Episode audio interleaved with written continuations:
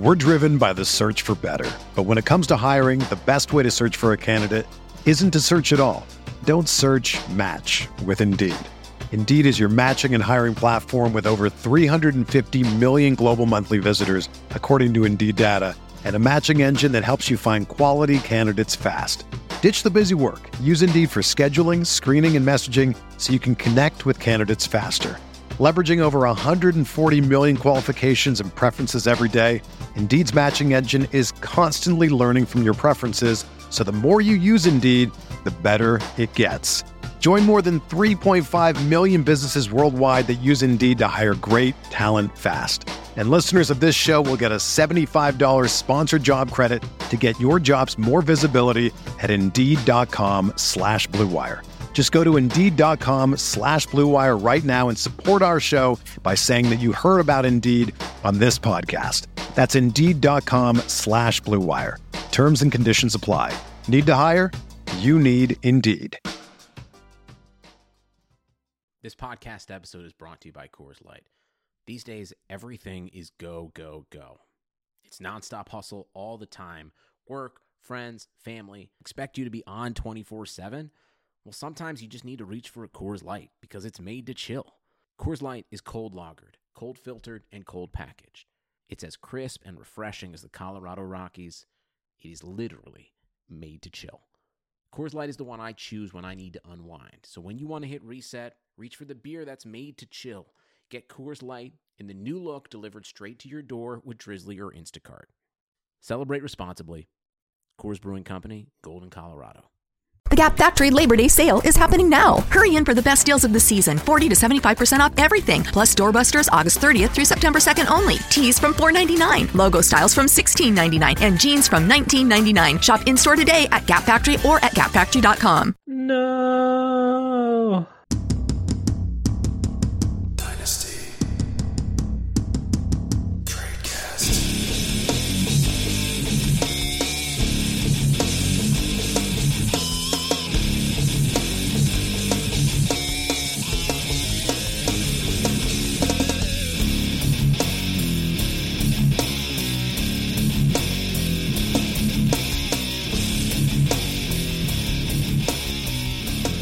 Hello, friends, and welcome back to another edition of the Dynasty TradeCast. My name is Dan Sanio, and I am joined by my lovely co-host, Mr. Nathan Powell, tonight on this lovely evening. Nathan, how are you doing today? Splendid, my dear sir. Splendid. Wow. On this Monday afternoon. It's definitely Monday night. And then people are listening to this probably on a Tuesday. That's right. They will be listening on a Tuesday, and they'll also get to hear one more glorious voice on that Tuesday, maybe Wednesday. Who knows? Maybe you'll tune in on Thursday. But we do have somebody with us, maybe for a short while, maybe for an extended period. We have the man himself. No, not the man himself, but one of the men, Mr. John Bosch, running all of these lovely eliminators, getting people just psyched up about not only SFB, but all of the charitable causes, all sorts of fun stuff. John, we love you for doing all of this. Welcome to the show. How are you tonight?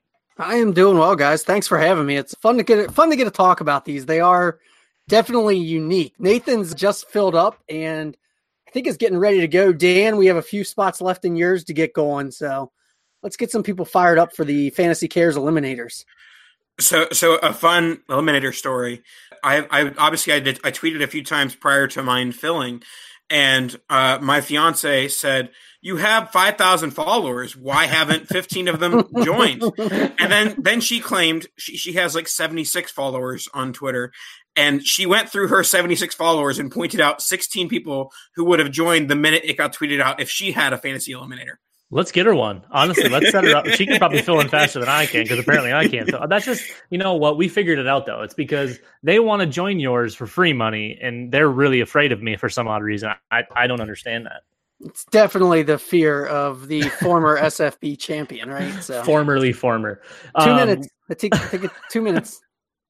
So where are we at for totals this year, John? How's the donations looking?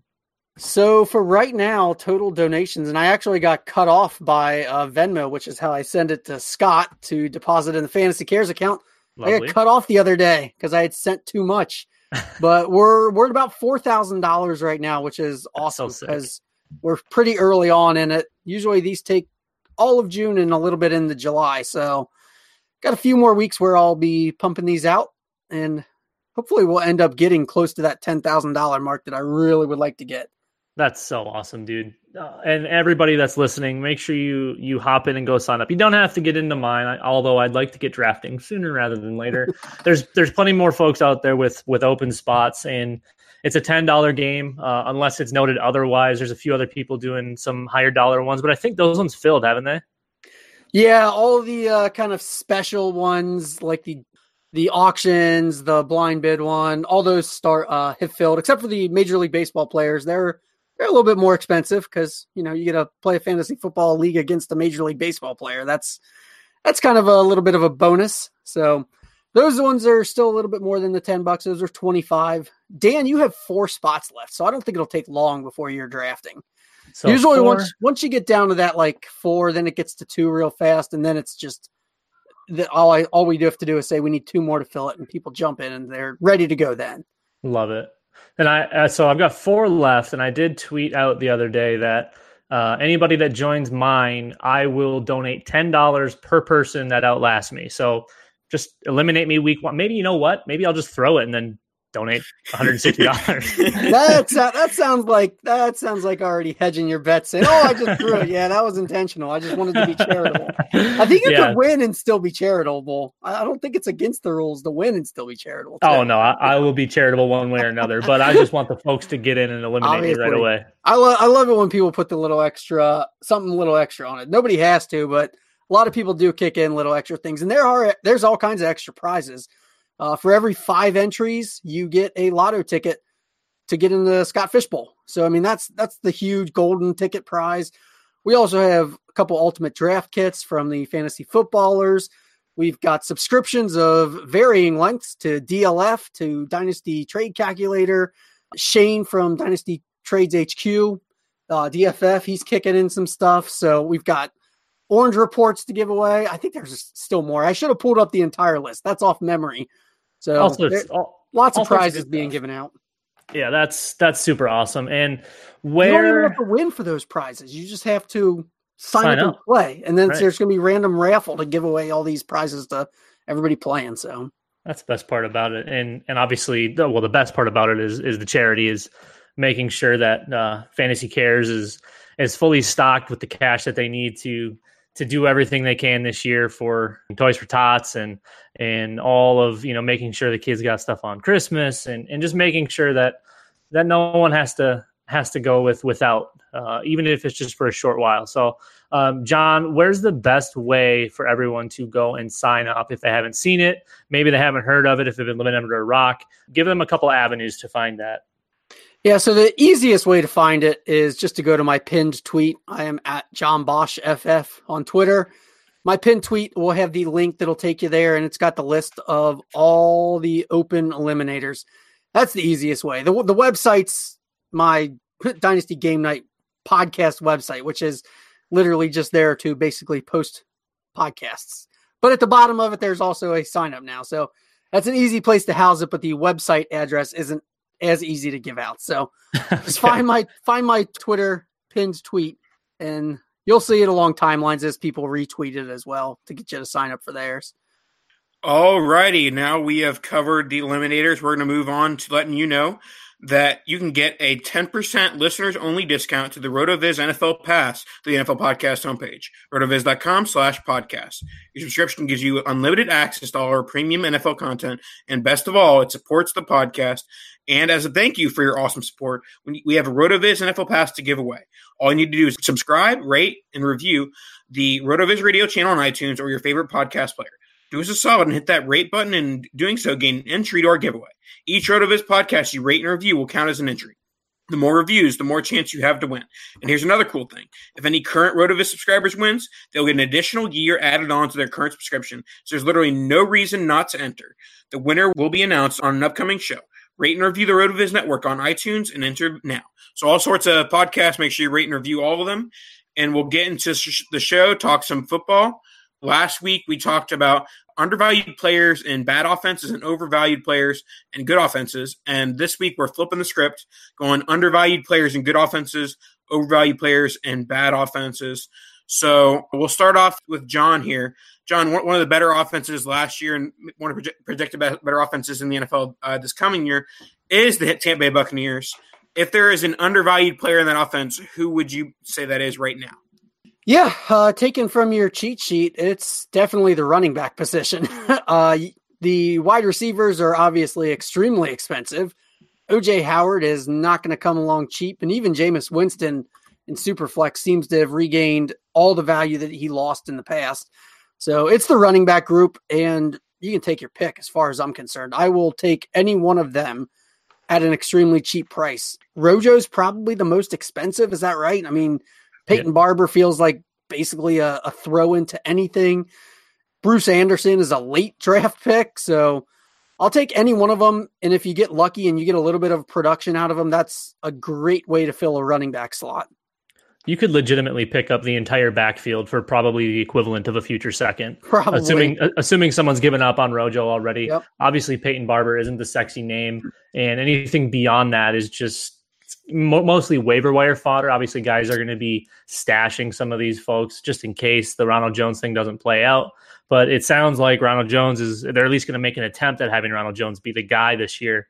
And I'm kind of on board with that take as well. I still think, and even though I think Jameis Winston's an actual bad quarterback, his fantasy outlook is pretty immense. And that's, it could just be a 1 year thing. It could bring him back long term if he does have a good season. But he's still, I think, a little bit undervalued, even if it is just a short-term thing. He's starting to get a lot more steam because of what he's surrounded with and the offense that he's now in.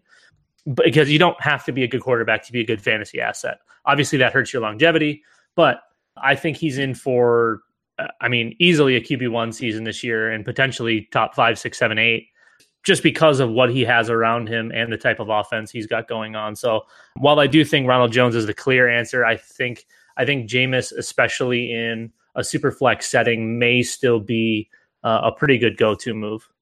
Yeah, with Ronald Jones last year when he was going in the mid to late first of rookie drafts, you're betting on the talent of Ronald Jones. Now with his acquisition price around, I'd probably say a mid-second, maybe an early second for those that are most high on him. At that price, you're no longer betting on his talent. You're betting on the situation that he's in. In a situation with no real competition. Peyton Barber is, a jag, just a guy. And so when you're trying to acquire Ronald Jones right now, you're not betting on the talent. You're betting on the great situation that he's in with the lack of competition. And there are a lot of ways for Ronald Jones to outperform his current ADP, his current price, just by being the RB1 in that Bucs offense, even if they do end up investing in the running back position in 2020. Although it doesn't sound like that's going to be the case because Bruce Arians had a quote recently about he doesn't really care about running backs. He doesn't need to have a David Johnson or a Todd Gurley. He just needs a guy that can be an RB1 in the NFL offense. And John, I want to thank you for hopping on. I know you got to head out to one of your other 18 podcasts to promote the Eliminators.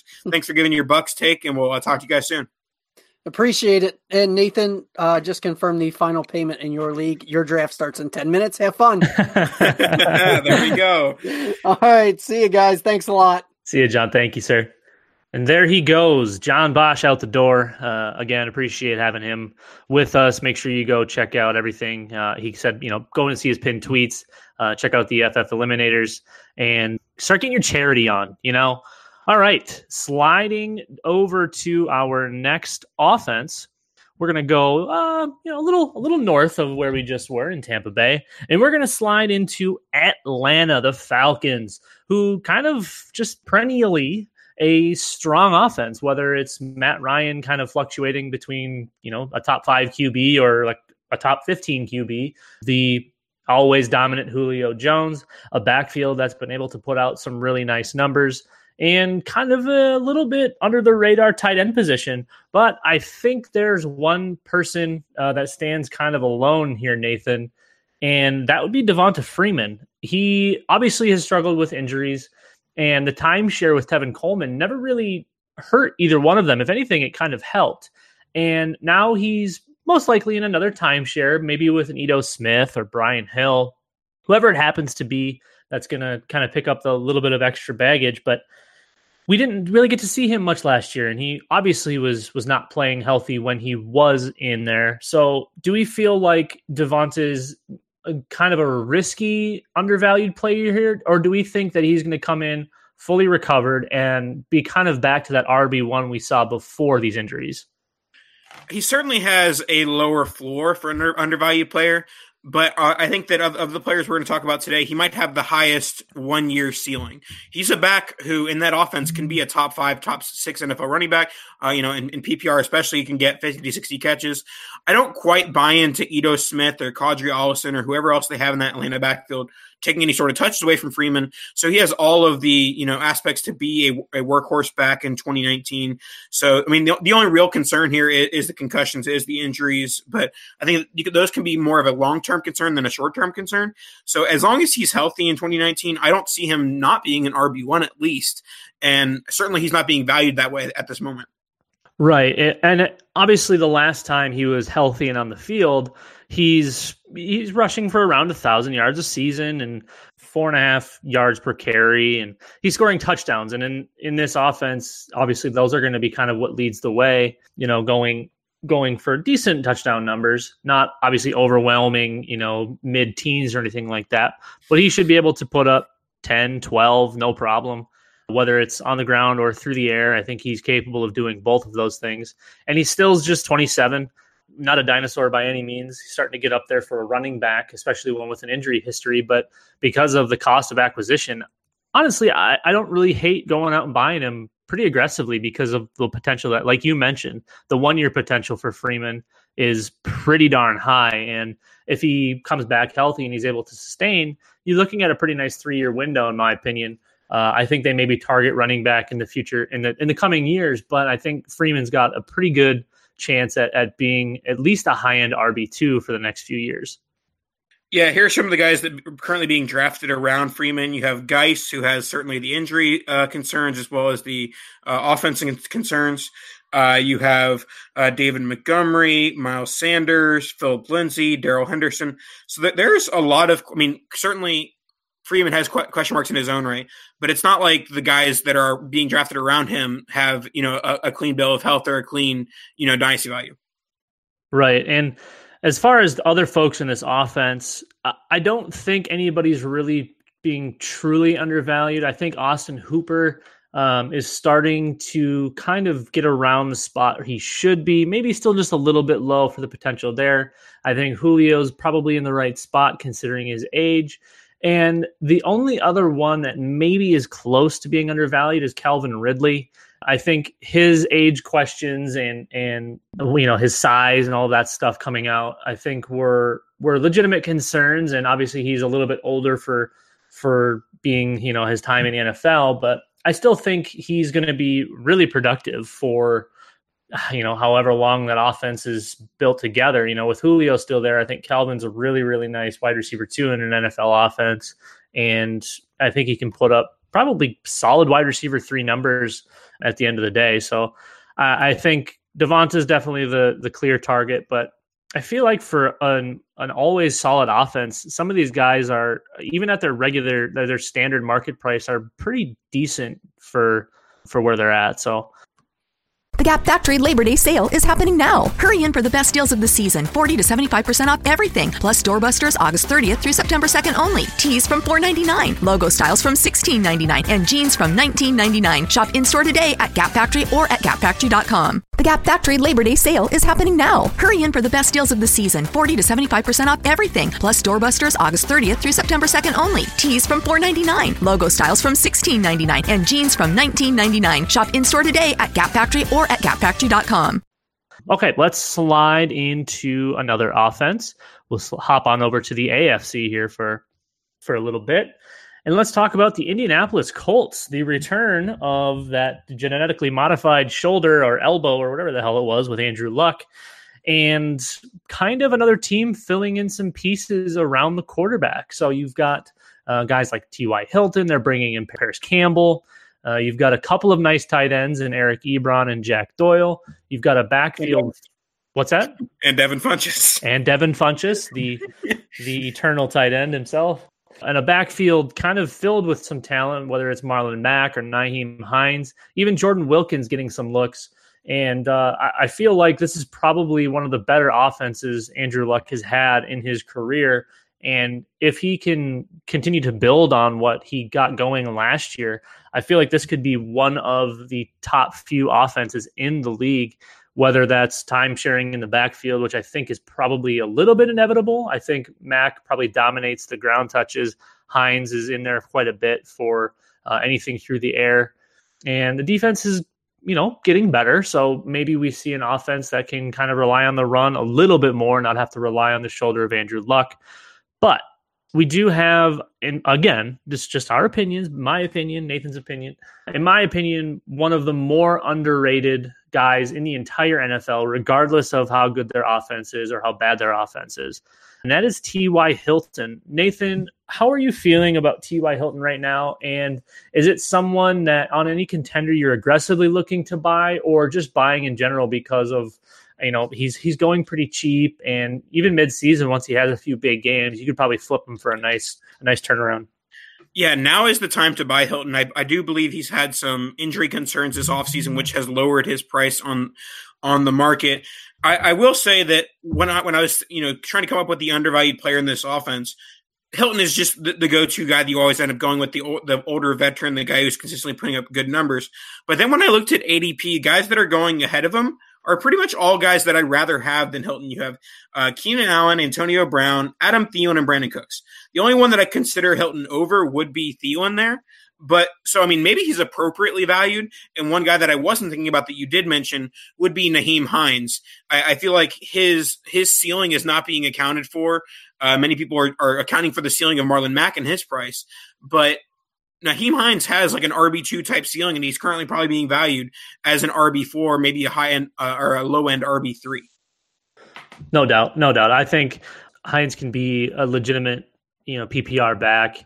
I think Mack's getting to the point where he's probably overvalued, and you know that's going to happen, especially with two down type backs. I know there's a lot of folks that think Mack can do it all. I'm not saying he's a bad pass catcher. He's just not really even close to what Nyheim Hines is. So I feel like in that offense with those two pass catchers for sure, they're not going to take away from one another, where the tight ends probably will take away from one another.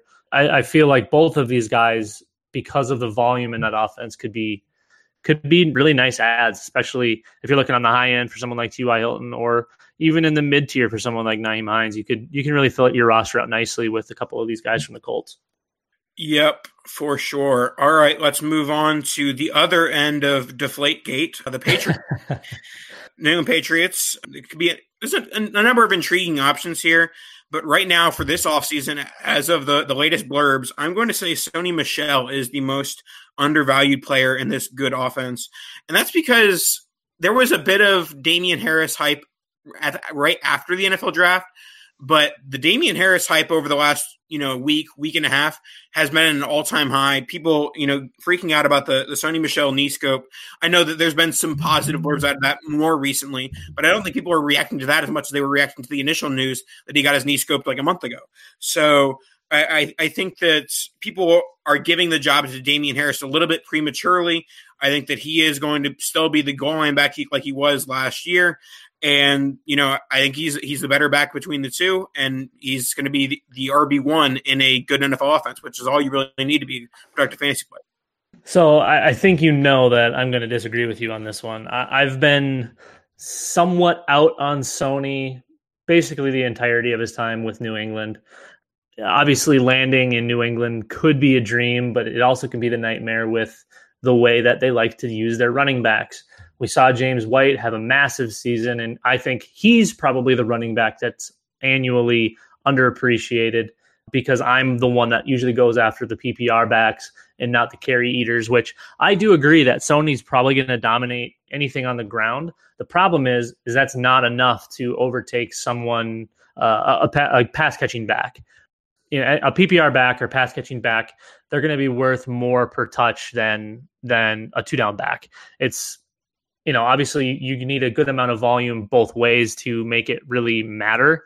And the fact that they brought in Damian Harris, especially where they did, is a little bit concerning to me. Obviously, it's a team that's trying to help Tom Brady as he slides into his 50s these days, and they're probably going to want to run the ball more. And, you know, maybe Harris is there to spell Michel so they don't have to kill him during the regular season, and they can kind of save him for the playoffs, because I do agree that overall he's probably the better back. I think Harris brings more to the table from a pass catching standpoint, but that's not what we're talking about here, because I still think James White is that guy for them. So it's a weird one. I'm not going to say that Michel's undervalued, because he got overvalued really, really quickly because of the production he was able to put out, mostly because of his touchdowns. And I don't think the touchdowns are as sustainable. Obviously, that's a team that's going to be scoring a ton of points per usual. But to assume that all of those are going to continue to go back to him, it's hard for me to jump on that bandwagon, especially bringing in a new body, James White still being there, bringing in N'Keal Harry, obviously Gronk leaving, you know, and he wasn't super, you know, in it for last year and the last few, but you know, there's some looks to be had for that one. And Julian Edelman still being there. We'll see what happens with Josh Gordon. I don't know. It's a tough one. I'm not one that's really ever aggressively buying a Patriots running back unless it's James White and I can get him for really cheap. All right. So I'll present a scenario to you then. You have a team that is considered the favorite in the league. You consider yourself an RB2 away from pretty much locking up the championship outside of, you know, ridiculous playoff luck. You have a late first. Are you trading that late first for Sony Michel, or is there another back that you consider around that type value? Well, if you can get him for a late first, I'm not sure that you can get him for a late first. A late 2020 first is what I'm talking about, because that I feel like that has more value, obviously, than a late 19 first, which is already gone pretty much.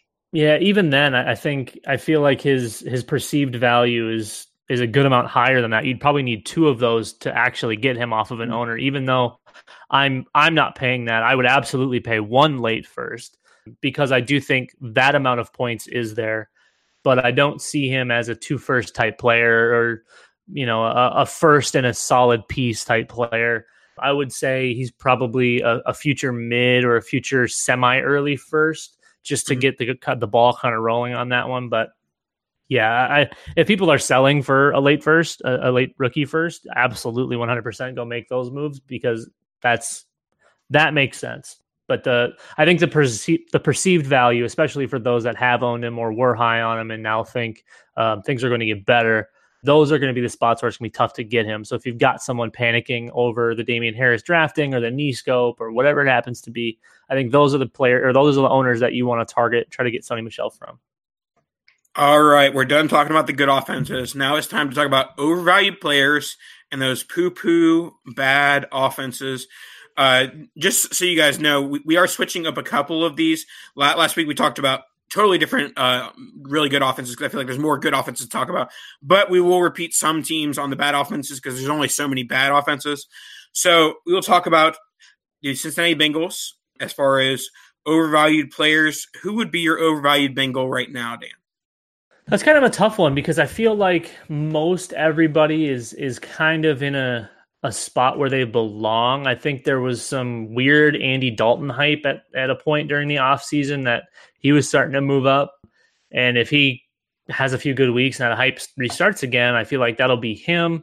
Mixon's starting to creep up there a little bit for me. I'm not sure. As good as I believe that he is, I'm not sure that he stays healthy long enough to return that price tag. Tyler Boyd's starting to jump up there a little bit too. And he's there's a legitimate conversation of Tyler Boyd versus AJ Green, which to me isn't really all that close. I would still much rather have AJ Green, but I can understand wanting to take Tyler Boyd. So AJ Green, maybe, I don't know, maybe he's still too high for some folks that aren't a big fan of the age or coming off injuries, never really seeming to be 100% in Cincinnati. He's had a few just absolute monster seasons, and then a couple that were just kind of fell shy, and always producing though, which is huge for AJ Green. When he's on the field, he's producing, unless of course he's injured. So I don't know. That's a tough one. I would say if someone's legitimately overvalued, it's probably one of the receivers. Yeah, for me, I don't think that AJ Green is overvalued, but from a startup type perspective, every player that's getting drafted around him is almost a lock to be drafted over him this time next year. You have DJ Moore one spot ahead of him, N'Keal Harry one spot below him, Chris Godwin maybe not as guaranteed, Calvin Ridley I think that is almost a lock that he's over Green this time next year. Robert Woods, but Mike Williams, Sammy Watkins, just a few of the guys that are going around AJ Green I think are much safer bets to maintain or increase value a year from now. But you do have to account for what happens this year, and AJ Green is getting you those points this year, so you have to account for that. I think that he's fairly valued at wide receiver 17 on the board right now, but I do think that there's a bit of what you're getting in a diminishing valued asset. Definitely. And his value is only going to decrease from this point forward, unless all of a sudden he turns in a wide receiver one season by week 10. You'll have to pay out of your nose to be able to get him. And at that point, you should be in full sell mode, regardless of if you're contending or not, because you can get big boy prices for a 30-year-old wide receiver coming off injury. I mean, that's free money at that point. But yeah, I think AJ's kind of on that boundary of being correctly valued or overvalued. Mixon being in the first round to me is probably a little bit much. I think I'm taking Gurley, even with the big scares there. I'm taking Melvin Gordon. I'm taking David Johnson. I might even take Nick Chubb. And so I think if we're really going to put a microscope on this, I think Mixon's probably your true overvalue in this offense, because as much as he's probably a bell cow back, they still have Giovanni Bernard. They bring in Rodney Anderson and Trevion, who neither are a slouch. And I'm not saying that they're going to be taking touches, but maybe he gets hurt and they need to keep him on the mend. And this is a team that's probably still trying to compete in that tough division, and they're going to do whatever they can. So if it means that Mixon's banged up and they got to roll with a three-headed backfield of Bernard and Williams and Rodney Anderson, assuming he's healthy, Mixon may find himself with a little less work and not necessarily that true bell cow position. And he's definitely being drafted as a bell cow, obviously not one of the elite bell cows, but that next tier guy, because he is that next running back coming off the board after your Saquon, CMC, Alvin Kamara, and Zeke. Once that tier breaks, Joe Mixon is, according to ADP, your tier starter for tier two. All right, let's move on to our next offense. And this offense might be so bad that it actually doesn't have any overvalued players. But we'll talk about the Raiders for a minute. Antonio Brown, obviously the big acquisition in the offseason. Joshua Jacobs, the first-round pick. Are either of these guys overvalued, or is there someone else in this offense that you're avoiding? If this was a redraft league, Antonio Brown significantly undervalued. I think he has a legitimate shot to be the wide receiver one this year, because he's probably going to get something like 180 targets. But beyond that, I'm not super interested in going after any 30-year-old wide receivers, especially with that many targets on their body, and also being kind of a lunatic. It's just kind of, it's a full send for me. I moved all of my shares probably for too little, but I had to get out when I got out, and I got decent return in most places. I undersold some places, but I was comfortable in doing so, knowing that I was giving up a legitimate wide receiver one season to tap it out. But I don't think there's much beyond that. Now, Josh Jacobs is an interesting one because they drafted him highly, and he's going to a backfield that literally has nothing. So maybe those touches are going to be there and the points are going to be there, because they did draft him, and I can't imagine they're not going to use him. But are we really looking at a top 25 or top 30 asset? Not in this offense, I don't think. So I think because of Derek Carr and because of that offense, it's going to be tough to get the big return on your investment for either of these guys. Even though, I do believe that Antonio Brown, at least for one season, is going to be a monster and just kind of follow suit with the rest of his career. But I think beyond that, it's bleak to say the least. And I think Josh Jacobs could be a good back. I think we need to see some turnover in that Oakland offense, and we'll kind of see what he can do. We know he's a strong pass catcher, and we know he can do all of those things. So we'll kind of see how he works out on the ground. We'll see how that Oakland line holds up, and we'll see if Derek Carr can return to his you know, serviceable form, or if he's going to be just a polished turd like he was last year. Yeah, if there's an overvalued guy in this offense, it is Antonio Brown in Dynasty. Antonio Brown is overvalued for the same reasons that AJ Green is overvalued. It's not that he, you know, doesn't deserve to be where he's drafted. It's more so that he's guaranteed to be lower on the Dynasty ADP, Dynasty rankings this time next year. Some of the younger guys will leapfrog him, no matter what his fantasy points are. What I do think is where he's undervalued is the fact that in redraft, I've seen him go in the mid-late second of some redraft leagues, PPR. I think that's bananas for a guy that's all but guaranteed to lead the league in targets on a team that is going to be bad enough that they're going to have to pass the ball. So Antonio Brown overvalued in Dynasty because he's going to, you know, lose some value regardless, but undervalued in redraft. Yeah, so I suppose if you're a title contender and you have a little bit of extra assets to spend, I mean, going and getting the wide receiver one for 2019 may not be the worst thing in the world. You're going to lose on your asset, but winning a championship, I mean, that's probably worth it, right? You pay for your dues for a few years. Who knows? Okay, so let's slide into the next spot here. And this isn't necessarily going to be a team, but the remainder of a division. We talked about the Patriots on the other side of this coin. We are now going to talk about the non-Patriot AFC East. That could be your Jets. That could be your Bills. That could be your Dolphins. Bunch of just garbage. And we wonder how the Patriots consistently come out of the AFC East. Probably because they're actually good, but also they play against hot trash. So Jets, Bills, Dolphins, there's not a lot to be spread around on any of these offenses. As far as folks being overvalued, I really think there's only one high-end asset on here, and that's probably Le'Veon Bell with the New York Jets. And Buffalo, they don't have anything. You can't find real value anywhere aside from if it's a super flex league. You probably have to pay up a little bit to get Josh Allen, but he's far from being overvalued.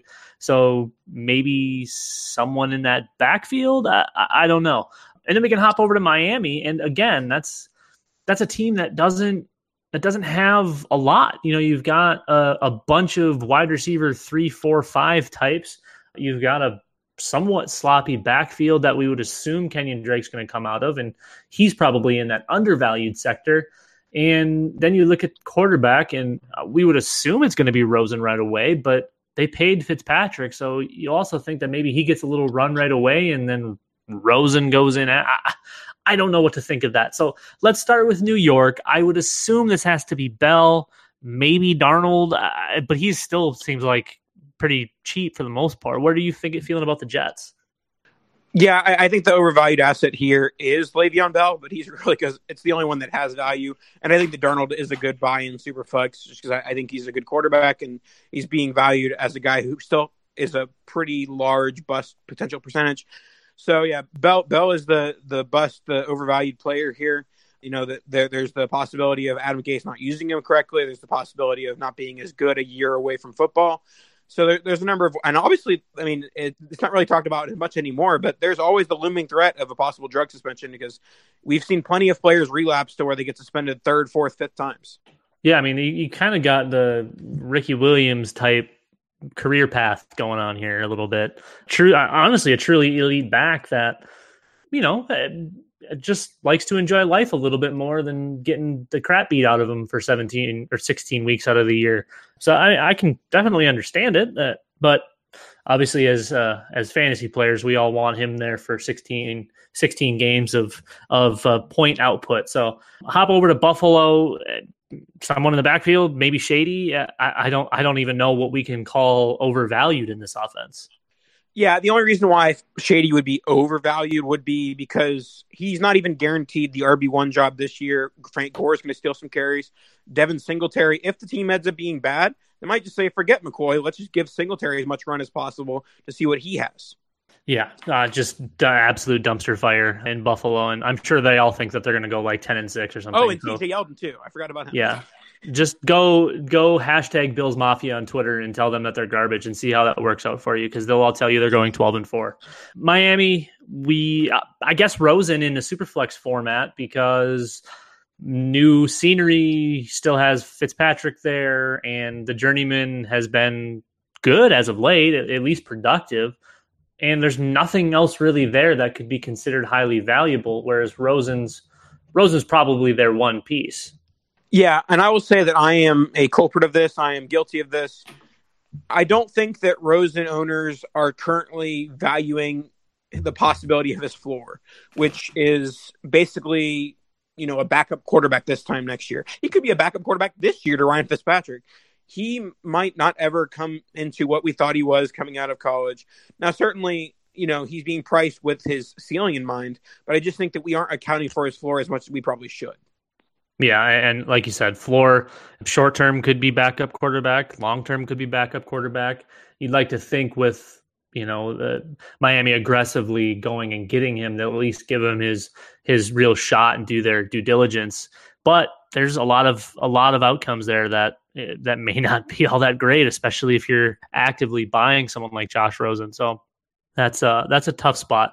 All right, let's sneak in one final one here. We've got a couple more bad offenses to choose from. We can flip a coin between Jacksonville or the Washington football team names, and maybe just talk about both of them, I guess. Jacksonville, there's kind of, I guess, Leonard Fournette, who we continue to talk about as potentially overvalued. We talked it so much that now he's launched himself into the abyss and is probably being correctly valued. The only other thing there is the potential backup quarterback for them in coming years once we see what they do at the position if they draft with Nick Foles.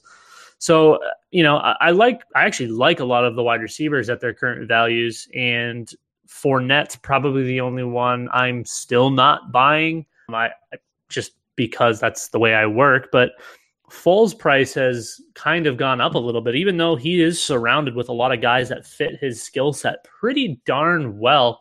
Are you seeing Foles as an overvalue here? I would say he's overvalued because the general dynasty thought right now, I think, is that he's a multi-year starter, which I think is far from any sort of guarantee. One dynasty poll that I would think kind of shows the picture of his value right now. Someone asked a 2021 first or Nick Foles. Certainly that there's risks and, you know, different factors involved in both, in Superflex, of course. And it was 50-50. And for me, I think that even if Nick Foles is an NFL starting quarterback, I don't think he's worth that first. I think that, you know, he's a guy that you have as your third, fourth quarterback as an emergency. He's not a guy that's going to be winning you a championship. So if I'm moving a first, I want a guy that's going to be making a difference in my championship run, and I don't see that being Nick Foles. So I'll take the first over him. But it was a 50-50 deal, and I prefer the first.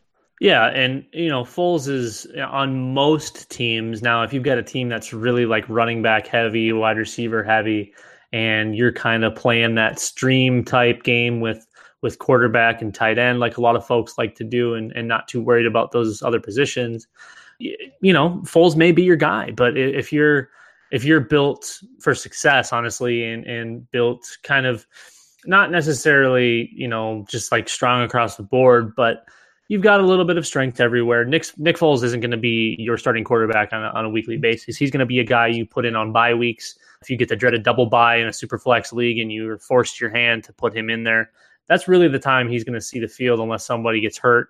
Then his value may go up a little bit, but obviously we can't assume someone else on a different team is going to get hurt, and which automatically is going to move his price tag up. So I don't really see a way where he's the starting quarterback there for another a year beyond 2020. I feel like this year is a guarantee he's the starter, but even 2020 could be real questionable because I would imagine they'll probably still have a bad record, be drafting relatively early, and be looking at a quarterback. So yeah, that's a tough one. And then over to Washington, there's another group that's, you know, obviously you have Dwayne Haskins coming in now at quarterback.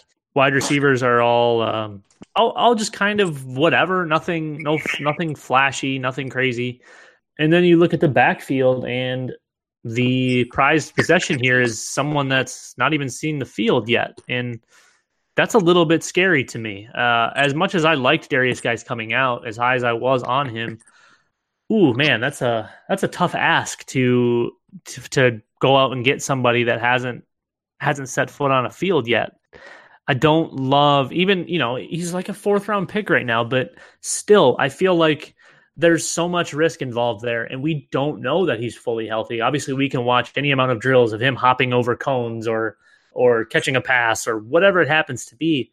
It's just really, really tough to go out and say that he's undervalued for sure or even correctly valued. I just feel like that's a really tough ask.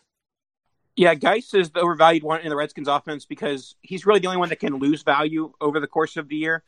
But I do think for the first time in his career, his price is actually, pricing in the risk of the Redskins offense as well as the injuries. I'm actually okay taking him in the fourth round of startups, and I think he's going in the fifth, sixth round of redraft. I think that for once his price is actually looking a little bit palatable, but in general, I do think he's overvalued in the scheme of the Redskins offense. All right, we're going to play just a little tiny game here. We've got a whole bundle of running backs between, just pretty much in your top 50 between like 38 and 50 in startup drafts. So we are going to play a little bit of Derrius Guice or, are you ready, Nathan? Let's go. Derrius Guice or Aaron Jones. We're talking Dynasty, right? Yes, in Dynasty. Okay. Guice or Jones? I'll take Jones. Okay. Derrius Guice or Sony Michel? Guice. Wow, okay.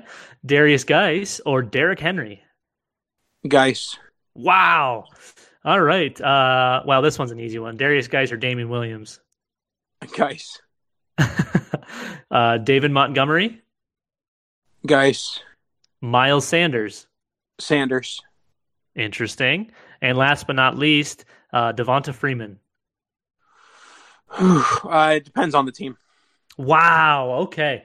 So according to Nathan, Guice may be a little bit undervalued. We could slide him up about a full round. And I'm probably, honestly, I think in this group, in the order that they're in, according to ADP, is Aaron Jones, Sony Michel, Derrick Henry, Damien Williams, David Montgomery, Miles Sanders, then Guice, and then Freeman. So those were all guys that, according to ADP, are in front of him aside from Freeman. And honestly, I'm probably only moving him up over the rookies and Damien Williams, and that's still six or eight picks right there. So maybe you're right. Maybe this is the sweet spot for Guice, but I think you are right where he's really the only guy in this offense that can lose value by finding out that the knee isn't there or that he's not healthy for some other reason. So we could see him fall off a steep cliff, or we could see him gradually climb back up into those top three rounds. And maybe by this time next year, he's a top 25 pick. So today, again, we talked about undervalued and overvalued folks. We flipped the script from last week by talking about undervalued players in good offenses and then overvalued players in bad offenses. We were even joined by our good pal, John Bosch, to come on and do a little promotion for his Eliminators, which help raise money for Fantasy Cares, Toys for Tots, obviously to do a little bit of work with Scott Fish and the Scott Fishbowl as well. So we appreciate John being here, and make sure you go and sign up for those. Mine still has a few spots available. Nathan's apparently drafting. So congratulations, Nathan. And again, if you cut out the beginning of the show, or for some reason you decided to skip to the end, who knows? I will be donating $10 per player that outlasts me in my Eliminator. So definitely some charity going around one way or another. And make sure you show us a little bit of love on iTunes. Give us those ratings, those 5 stars. Make sure you get your reviews in. And, that gets you into the little RotoViz giveaway, too. So hop in there. Show us how much you love us, because we love you. We all love Nathan. We don't really love Dan. But, Nathan, you got anything left for us? Kadoosh. Kadoosh it is. We will see you all next time.